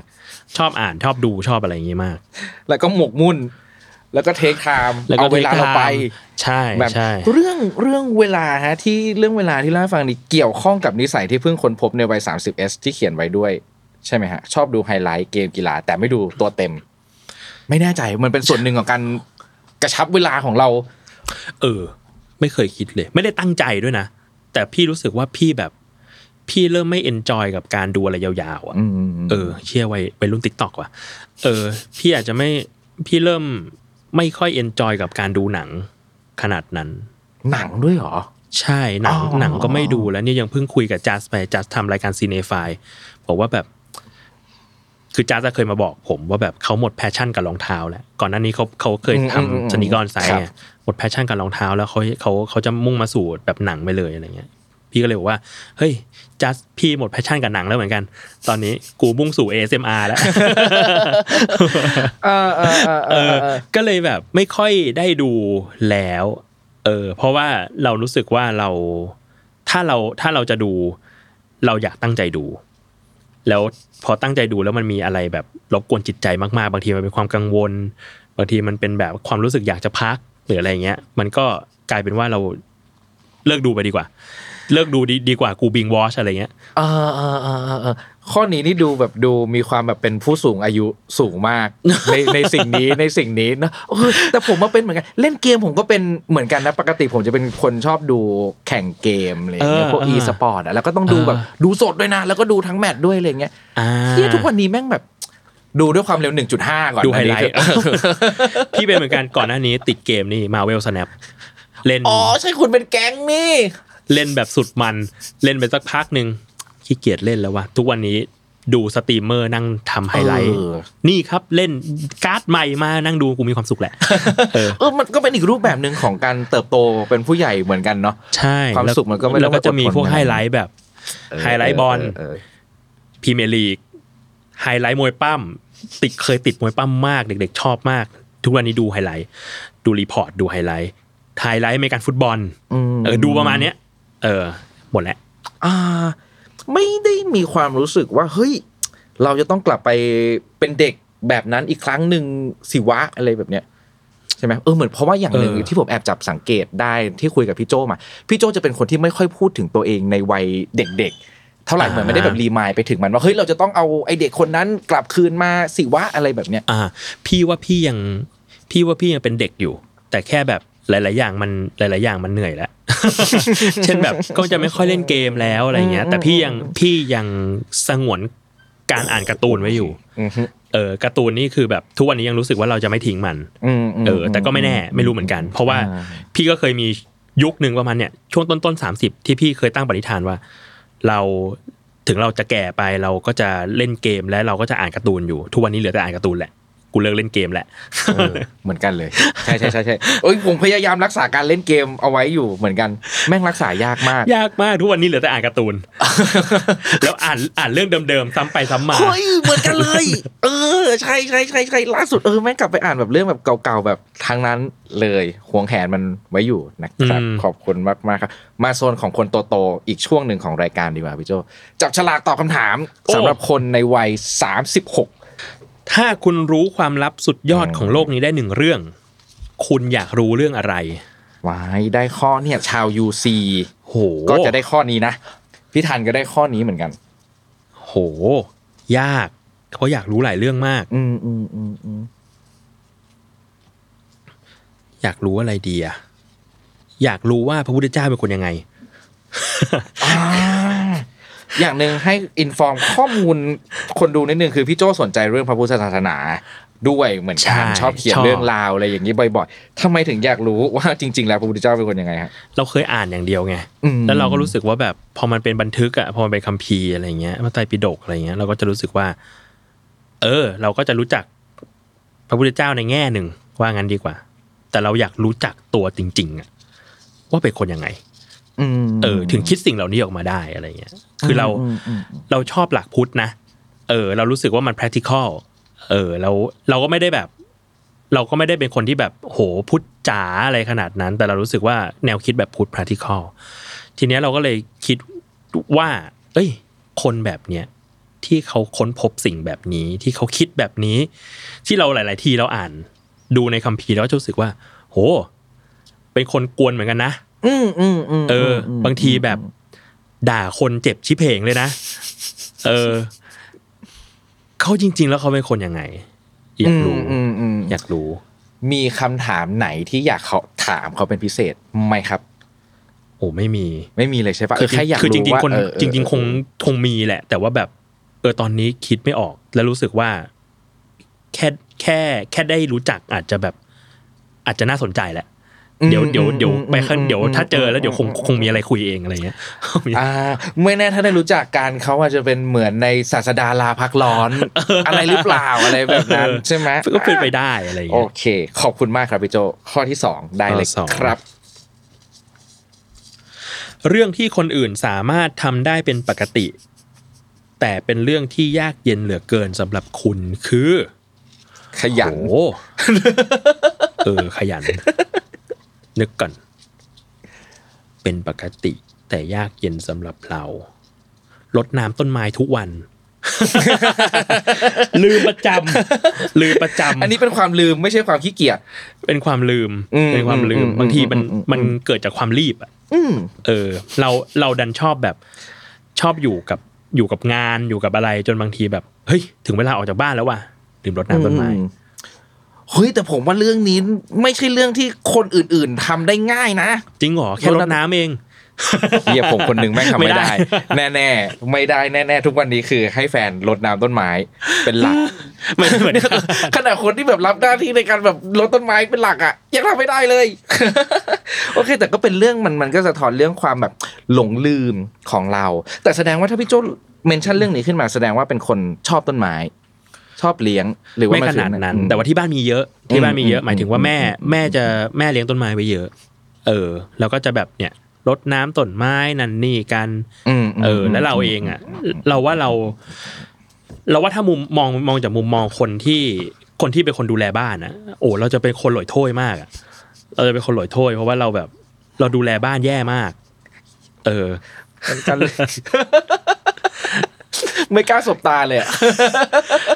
เออ เราดูแลบ้านแย่มากเลยอะก็เลยรู้สึกว่าแบบจุดหนึ่งก็ก็รู้สึกรู้สึกแย่กับสิ่งนี้ แต่จุดหนึ่งก็แบบ เออมันเราเราถ้าจะมีอะไรที่เป็นรูมให้เราปรับปรุงทำให้เราเป็นคนดีขึ้นมาก็อาจจะเป็นเรื่องการดูแลที่บ้าน เออ มันเลยไม่อาจจะไม่ใช่แค่การรดน้ำต้นไม้หรอกแต่ว่ามันคือการดูแลมิติอื่นๆ เหล่านั้นใช่ในบ้านใช่ใช่ไหมมันก็จะไม่ใช่แค่ สิ่งของในบ้านใช่โครงสร้างของบ้านมันก็คือครอบครัวอะไรอย่างใช่เงี้ยอย่างที่บอกเราแบบเราหมกมุ่นมากกับงานกับตัวเองอะไรเงี้ยอืมมันเลยกลายเป็นแบบว่าเราเรามาทุ่มอะไรแบบนี้มากแล้วก็เพราะอย่างนี้มันก็เลยทำให้การเป็นคนอายุ 36 ปีที่ที่ยังอยู่บ้านกับครอบครัว ไม่ได้มีบ้านของตัวเองก็เป็นเรื่องที่ถูกต้องและเหมาะสมกับมันด้วยเนาะ ก็เป็นไปได้ก็เป็นไปได้ เออ เออ ก็ใช่เหมือนกัน แต่ละคนมันก็เนี่ย ถ้าเป็นเออคนแบบนี้ก็จะเหมาะกับการอยู่แบบนี้ใช่ถ้าไปอยู่ในสเปซใช่ที่ยังไม่พร้อมดูแลรดน้ำต้นไม้ไม่ได้อาจมันอาจจะแบบไม่ได้เป็นชีวิตที่เออมีบ้านไม่ได้หมายความว่าประสบความสำเร็จแล้วนะแบบนั้นนะใช่ใช่อืมแต่ว่าถ้าแบบเมื่อไหร่ก็ตามที่ที่ที่ที่ลูกมา เราให้เวลาเขาเต็มที่อ่าเออโอเคกลับกันในแมนโจเมื่อกี้เป็นเรื่องที่ คนอื่นทำได้ง่าย แต่เราทำได้ยากอืมมีเรื่องอะไรที่เรารู้สึกว่าโหเราทำได้ง่ายมากเลย แต่คนอื่นมักจะบอกว่าเรื่องนี้เป็นเรื่องที่ยากสำหรับเขานอนโอเคถูกต้องจะมีคนบอกเยอะมากว่าแบบโห นอนไม่หลับเลยเนี่ยโอ้ไม่มีปัญหาเลย นอนเป็นได้คนชอบนอนแล้วก็สามารถนอนหลับได้ง่ายด้วย นอนง่ายใช่ปะนอนผมง่ายแม่งเป็นคนชอบนอนเออแต่จะนอนยากอ่านิดนึงจะหลับยากจะหลับยากอ่าต้องแบบเปิดอะไรไปเรื่องของพี่โจไม่เป็นพี่หลับง่ายมากพี่หลับง่ายมาก แล้ว มันจะมีอยู่เหมือนกันที่แบบบางวันที่พี่นอนไม่หลับเงี้ยมันก็จะเป็นวันที่พิเศษมากสำหรับพี่ พิเศษในแง่ไม่ดี พิเศษในแง่แบบกูเป็นไรวะเนี่ยทำไมกูไม่หลับอะไรเงี้ย ซึ่งเนี่ยสามสิบหกปีที่ผ่านมาพี่ว่าพี่มีปัญหานั้นประมาณแบบ ไม่ถึงสิบครั้ง อันนี้มีเหตุและผลของมันไหมทำไมถึงเป็นคนแบบนี้ได้อะนอนเนอะใช่ใช่ใช่ใช่พี่ว่าพี่เป็นคนขี้เกียจไง พี่เป็นคนเฉอยไม่ใช่ที่ผมก็เชื่อเหมือนกันแต่ผมนอนไม่หลับไง พี่ว่าพี่ช่างแม่งได้ ช่างแม่งได้ช่างแม่งได้เลยอืมเอออืมอืมอืมงานเยอะแค่ไหนลนตูดแค่ไหนถึงเวลานอนกูนอน เฮ้ยดีจังเลยอะนอนเออนอนมาก่อน วันหนึ่งต้องนอนกี่ชั่วโมงเรื่องนี้สำคัญไหมมีตัวเลขหรือว่าอะไรไหมสำหรับพี่โจมีเหมือนกัน ถ้าได้นอนประมาณแปดแปดชั่วโมง จะเต็มเต็มตื่นจะ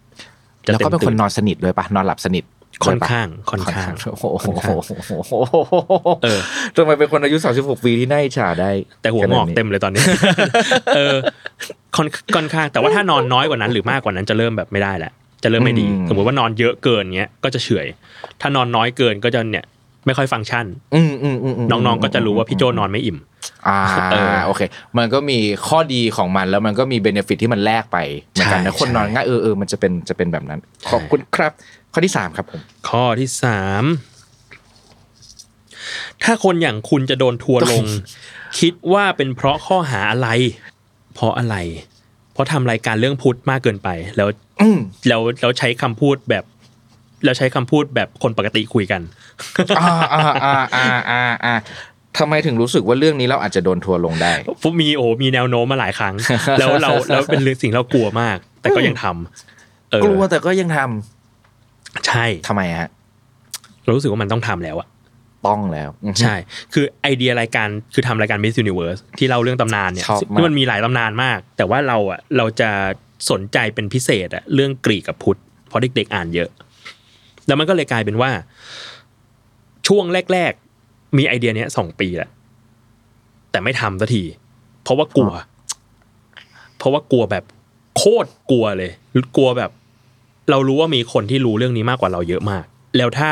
ถ้าเราพูดอะไรไม่ถูก หรือเราพูดอะไรที่มันอาจจะไม่ตรงใจเขาเอาไปอะโอ้มีสิทธิ์ทัวลงสูง แต่ก็พอผ่านมาผ่านเวลามาถึงจุดหนึ่งเรารู้สึกว่าแบบ มันต้องทำแล้วอะอืมคือถ้าไม่ทำตอนนั้นที่ขึ้นรายการอะถ้าไม่ทำตอนนั้นอะรอไปอีกเป็นปี กว่าเราจะมีแรงกลับมาทำอีกที เราต้องบังคับให้ตัวเองทำน้องๆก็บังคับให้เราทำเหมือนกัน แล้วพอได้ทำมันแล้วจริงอืมๆเป็นยังไงบ้างพี่ไอ้ก้อนความกลัวเหล่านั้นเป็นไงบ้าง ก็ยังกลัวอยู่ ช่วงแรก ๆ ก็กลัว กลัวแบบมันมันมันมีจริง ๆ มันเริ่มมีแบบ มันมันเริ่มมีรถโค้ชสตาร์ทรถมา แต่เราก็รู้สึกว่าแบบมันเราพยายามรับมือกับมัน ว่าแบบเอ้ยเรามีอ้างอิงนะ เราอันไหนผิดเราขอโทษอะไรก็ว่าไปอะไรเงี้ยอืมเราก็รู้สึกว่ามันก็เบาบางลง ถึงจุดหนึ่งเราก็เริ่มรู้สึกแล้วว่าเรามี เรามีประเด็นที่เราอยากสื่อ เรามีแมสเซจที่เราอยากจะพูดในสไตล์ของเรา เออ เราไม่ได้เรามั่นใจกับตัวเองมาก ๆ ว่าสิ่งที่เราทำมันไม่ใช่การ ลบหลู่หรือว่าไปทำให้ความเชื่อมันไม่ดีอะเราเรารู้สึกว่าเราอยู่กับสิ่งนั้นมานานมากแล้ว กับการที่แบบพูดไม่ได้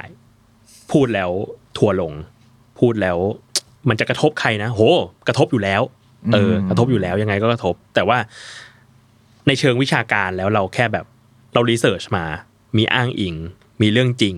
มีของที่อ้างอิงได้บอกได้ว่ามันมาจากจุดนี้ พอแหละ แล้วเราก็แค่เราอยากจะพูดในสำเนียงที่ ที่เราไม่ต้องมาทำเสียงเย็นคุยกันอะอืมันก็เล่าสนุกอะอืมเราเราถูกอืมอืมอืมเราถูกสอนมาแบบนั้น เราถูกเล่าให้ฟังมาแบบนั้น ว่าเรื่องตำนานเหล่าเนี้ยมันสนุกได้ เราก็เลยอยากจะถ่ายทอดออกไปว่าเฮ้ยมันมีหลายอย่างที่เราแบบ เราอาจจะไม่เคยอ่านเพราะเรารู้สึกว่ามันน่าเบื่อแต่จริงๆมันสนุกอะอยู่มมเอออมมเราก็เลยรู้สึกว่าก้อนความกลัวมันก็หดเล็กลงนะ แต่ถามว่ามันยังมีอยู่ไหมก็คือมี เออ มันยังกลัวอยู่ ทุกวันนี้ก็ยังกลัวเพราะรู้สึกว่ามีคนรู้เยอะกว่าเราล้านเปอร์เซ็นต์อืมและเยอะมาก ถ้ามองภาพรวมของ station ทั้งหมดนะสุดท้ายแล้วพี่โจรู้สึกว่า การโดนทัวร์ลงอืมหรือว่ากลุ่มแก๊งรถทัวร์มันน่ากลัวแบบที่เราคิดหรือเคยคิดไหมพี่ หรือมันน่ากลัวมากกว่านั้น มันยังไม่น่ากลัวมากขนาดนั้น เพราะเรารู้สึกว่าเรา เราทำงานกับพี่วิชัยมา แล้วพี่วิชัยเราว่าแกเก่งในเรื่องการเป็นเป็นคนขี้กังวลอะเก่งในการเป็นคนที่กังวลเคือพอขี้กังวลปุ๊บเราจะเห็นวิธีการ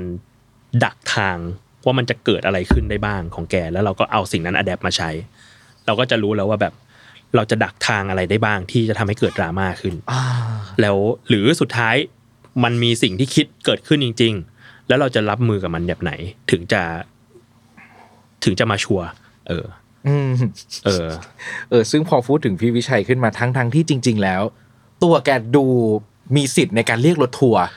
สูงมากใช่เหมือนกันใช่เออแต่แกเก่งในการเป็นคนเก่งในการขี้กังวล แล้วก็ใช่อุดรูรั่วใช่ใช่ของมันเออได้รถทัวร์ก็ลงแกบ่อยเหมือนกันเออแต่ก็มีแต่ก็ใช้วนลักษณะแบบนั้นนะโอเค ถูกต้องมาก ๆ เลยครับสุดท้ายของรายการครับพี่โจอืมสามเรื่องที่ อยากจะบอกหรืออยากจะแนะนำคนที่อายุยังไม่ถึง 30 ปีอืมเตรียมตัวไว้สักหน่อยอาจจะดีนะ เพราะว่าในอนาคตมีสิทธิ์ที่จะเจอสามเรื่องของพี่โจมีอะไรบ้างครับ อยากบอกว่า กลัวได้ ไม่เป็นไร ไม่เป็นไรเลย เพราะว่า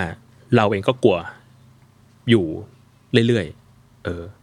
กลัวได้แล้วเราควรจะทำยังไงกับความกลัวนั้นบ้างไหมครับ พี่ว่าไม่ต้อง ไม่ต้องเชี่ยขอบคุณมากเลยพี่ เออ ไม่ต้อง แค่รู้ว่ากลัว แล้วอะไรที่ต้องทำก็ต้องทำอืมอืมก็ทำไปอืมอืมอืมอืมเออ ที่พูดนี่ก็ไม่ใช่ว่าทำได้ทุกครั้งนะใช่เออเออ แต่แค่แบบมันแยกกันอะเฮ้ยเชี่ยโคตรกลัวเลย แต่ถึงเวลาแล้ววะทำเหอะอืมโอเค ขอบคุณมากครับ กลัวได้ไม่เป็นไรเลย ขอบคุณมากครับ ข้อที่สองครับ ข้อที่สองร้องไห้ได้ เออ ร้องไห้ได้ไม่เป็นไรไม่เป็นไรเลยเช่นเดียวกันไม่เป็นไรเหมือนกันร้องไห้ได้โอเคแล้วมันไม่ได้ไม่ดี มันไม่ได้ไม่ดีด้วย แล้วก็ด่าคนได้ ไม่เป็นไรเหมือนกัน ไม่พี่แม่งยอดเยี่ยมจริงๆทำไมด่าคนได้ถึงไม่เป็นไรเลยครับพี่ พี่ว่าบางครั้ง แต่ว่ามันก็มันอาจจะต้องดูเทรดออฟอีกทีหนึ่งอืมแต่พี่รู้สึกว่าพี่เคยคิดว่า โหเราอย่าไปตอบโต้เลย บางทีแบบคอมมงคอมเมนต์อะไรเงี้ยใน YouTube อะไรเงี้ยแต่บางทีมันไม่มีเหตุผลมากๆอะพี่ด่าเลยนะเออ แต่เราแบบเราเราพยายามไม่ด่าอย่างอย่างหยาบคายอะเออ อย่างเช่นมีอันหนึ่งคือ อันหนึ่งที่ไม่ชอบมากๆ คือการแบบเปรียบเทียบช่องต่างๆ เข้าด้วยกันอะไรเงี้ยเออ เราก็พูดเลย มีมีมามามาคอมเมนต์ช่องนี้เล่าไม่ดีเลยครับ อะไรเงี้ย ซึ่งในเนื้องานเรารู้อยู่แล้วว่ามันไม่ใช่เล่าไม่ดี มันแค่ไม่ถูกจริตเขา เออเล่าไม่ดีเลยครับ ไปฟังช่องนั้นเล่าดีกว่าตั้งเยอะเรื่องเดียวกันอะไรเงี้ย เออ พี่ก็เลยแบบก็คิดอยู่นาน ว่าเราจะแบบตอบโต้ดีไหมหรืออะไรเงี้ย ก็เลยไปแบบอะซะหน่อยแล้วกัน ไม่งั้นเราจะแบบเราจะงุนง่านหงุดหงิดอะไรเงี้ยก็เลยไปเดี๋ยวเราคุจะยหมกมุ่นเดี๋ยวเราจะหมกมุ่นเออ ก็เลยไปคุยก็เลยไปพอไปพิมพ์คอมเมนต์เลยว่าแบบ เออ ผมเคยไปคุยกับช่องที่คุณว่ามาเหมือนกันนะครับ เขาก็ไม่สบายใจเหมือนกันที่มีแบบอืมอืมแฟนรายการชอบไปเปรียบเทียบกับคนนั้นคนนี้แบบไม่มีมารยาทนะครับอะไรเงี้ยแม่งลบทิ้งไปเลย อันนี้ยังไม่ใช่การด่าเขาเลยเปล่า โอ้ยด่าด่าเยอะด่าเยอะด่าเยอะแต่พอถึงจุดเนี้ยพี่รู้สึกว่าแบบ มันไม่เราไม่ได้ต้องใจดีกับทุกคนอะเออครับ เราไม่ได้ต้องใจดีกับทุกคน เราไม่ใช่เราไม่ใช่พระโพธิสัตว์มาจากไหนอะเออคือซึ่งก่อน 30 เราเคยคิดว่าเราต้องหรือควรใจดีกับทุกคนมาก่อนปะเราเป็นคนเราเป็นคนกลัวคนเกลียด เราเป็นคนกลัวคนไม่ชอบเรา ซึ่งถึงจุดหนึ่งเราก็จะเริ่มยอมรับว่าเฮ้ยมันจะมีคนไม่ชอบเราเว้ยหรือแม้แต่คนที่ชอบเราอะ มันก็จะมีนิสัยบางอย่างของเรานะ ที่เขาเองก็คงจะไม่ชอบอะไรเงี้ย เออ พี่ก็เลยรู้สึกว่าแบบช่างแม่งแหละ มันแล้วแต่มันจะเป็นยังไงก็ได้ แล้วเรารู้สึกว่าเราเราเก็บความใจดีของเราไว้กับคนที่เราต้องใจดีด้วยดีกว่า เราควรจะใจดีและเขาใจดีกับเรา บางคนมันไม่ มันไม่ดีเซิร์ฟความใจดีเราแต่ถามว่าเรามีเราเราเราเมตตาเขาได้ไหม เราสามารถเฮ้ยเขาทำนี้ถึงนี้แล้วดีก็ดีกับเขาได้ไหมมันก็ได้ แต่ถามว่าแบบอ๋อถ้ามึงถ้ามึงทำอะไรกูมึงเจอแน่ อืมอืมอืมเออ ผมชอบสามเรื่องนี้ของพี่โจเพราะว่ามันดูเหมือนเป็นวงจรเหรอของการรับมือกับปัญหาเหมือนกันนะอ่าฮะใช่ไหมเหมือนว่ามันเกิดขึ้นมาคือหนึ่งคือกลัวก่อนเวลามันเจออะไรก็ได้มันกลัวก่อนอ่าแน่นอนมันเกิดขึ้นอยู่แล้ว ต่อไปพอกลัวแล้วมันอาจจะร้องไห้มั้งเพราะมันกลัวมากอืมๆจนมันอาจจะร้องไห้ก็ได้ไม่เป็นไรอืมแล้วถ้ามันร้องไห้ไปมาก ๆ ไปถึงจุดหนึ่งมาถึงจุดที่เราอาจจะต้องโต้ตอบ คนบ้างแล้วอืมอืไม่เป็นไร เช่นเดียวกันอะไรแบบไม่เป็นไร พี่ว่าคนคนเราจะเลี่ยงเลี่ยงการเป็นเลี่ยงการมีประเด็น เลี่ยงความขัดแย้งเป็นธรรมชาติอืมแต่พี่เริ่มบอกตัวเองแล้วว่าบางครั้งต้องขัดแย้ง ยากขนาดไหนฮะสำหรับคนที่มีพื้นฐานเป็นการกลัวคนโดนคนเกลียด แต่วันหนึ่งต้องยอมรับว่าเฮียมันต้องขัดแย้งว่ะในบางครั้ง ยากมาก แต่ก็ ก็เริ่มยอมรับได้แหละ ก็เริ่มยอมรับได้ จริง ๆ การทำงานมันก็เริ่มแบบเริ่มหล่อเลี้ยงเรา เริ่มแบบเชฟเราว่าเราแค่ต้องทำให้เอาคำออกมาดี เราเริ่มต้องคิดวิธีการสื่อสารหลาย ๆ อย่างมากขึ้นอืมอืมอืมเออ ไม่ใช่แค่แบบ มันเลยกลายเป็นว่าเราเราต้องเราเรามี เรามีกลยุทธ์ในการสื่อสารบางอย่าง เออ เราเราคิดว่าสิ่งนี้ควรจะบอกคนนี้นะ สิ่งนี้ควรจะพูดกับคนนี้นะ เออเราอยากจะพูดอันเนี้ยทิ้งไว้อืมเออเพื่อให้เขาทำอะไรบางอย่าง ซึ่งมันไม่ใช่แบบ เราไม่ได้หลอกเขาเราต้องต้องต้องต้องบอกก่อนว่าเราไม่ได้หลอกเขา มันแค่แบบว่าเฮ้ยเรามีไอเดียเนี้ยอยากให้คุณลองทำดู บอกดีกว่า อืมอืมแต่ยังไม่บอกตอนนี้อืมบอกตอนนี้มันยังไม่ได้ครับ เก็บไว้ก่อนวีคหน้าอะจังหวะประมาณนี้แหละ บอกดีกว่าอืมเออเราจะเริ่มมีแบบยากเนาะค่อยๆสะสมเนาะมันจะค่อยๆกลยุทธ์ในการสื่อสารอะไรแบบเนี้ยหรือบางทีแบบอะ จุดนี้เราต้องอะไรสักหน่อยแล้วล่ะ เพราะว่าแบบมันไม่งั้นมันจะเกิดอะไรขัดแย้งขึ้น เออ หรือว่ามันจะเกิดน i ส์บางอย่างขึ้น เราก็ต้องไปดีลกับมันทิ้งไว้ก่อน อืมเออ เป็นต้น หรือบางไงบางอย่างเนี่ย ต้องด่าว่ะ ถึงจะจบด่าจบอืมอืมอืมถ้าสมมติมันเป็นลูกแบบนี้พี่ร้องไห้กลัวด่า แล้วถ้าด่าแล้วมันยังไม่จบ มันยังมีสเต็ปที่สี่หลังจากนั้นของมันอะไรเป็นอะไรอีกบ้างปะ สำหรับพี่โจช่างแม่งช่างแม่งโอ้โหเออคำนี้เนาะสเต็ปสุดท้าย ใช่ ช่างแม่งใช่ได้ไม่เป็นไรเลย ใช่ เพราะว่าสุดท้ายถ้า ด่าจนส่วนหนึ่งเพื่อเราด้วย เราไม่เก็บกดอืมเราไม่รู้สึกว่าแบบเราถูกกระทำอยู่ฝ่ายเดียวเลยว่ะอะไร แล้วถ้ามันยังไม่ได้อยู่ สุดท้ายปัญหามันยังมีอยู่ช่างแม่ง ไปแก้กัน โอเคครับ เรียบร้อย ขอบคุณมากๆครับพี่โจสุดท้ายเดี๋ยวฝากช่องทางการติดตามผลงานใหม่ ๆ ที่กำลังจะมาสักนิดนึงไหมครับ ได้ครับ ก็ฝากสถานี Salmon Podcast ครับ มีรายการเยอะมาก แล้วก็โหไม่รู้จะฝากอะไรก่อนเลย เอาว่าสถานีของ Salmon Podcast เนี่ยมีช่องทางใน Spotify มีช่องทางใน Apple Podcast แล้วก็มีช่องทางใน YouTube สามารถไปกดติดตามกันได้ แล้วแต่ว่าสะดวกทางไหนถนัดทางไหน แล้วแต่ทุกคนได้เลยครับขอบคุณมากเสิร์ฟเมื่อคอนกี้เทนต์อร่อยๆครับขอบคุณมากครับเมื่อกี้เผลอคำเพราะว่าทุกครั้งเวลาบอกว่าโอเค ถึงเวลาฝากอะไรสักนิดนึงครับ ทุกคนจะขยับท่านั่งใช่โดยอัตโนมัติใช่น่ารักมากทุกคนเป็นเหมือนกันหมดเลยครบถ้วนสมบูรณ์แบบมากๆวันนี้ขอบคุณมากนะครับขอบคุณมากครับกวงขอบคุณมากครับสวัสดีครับ เจอกันครับ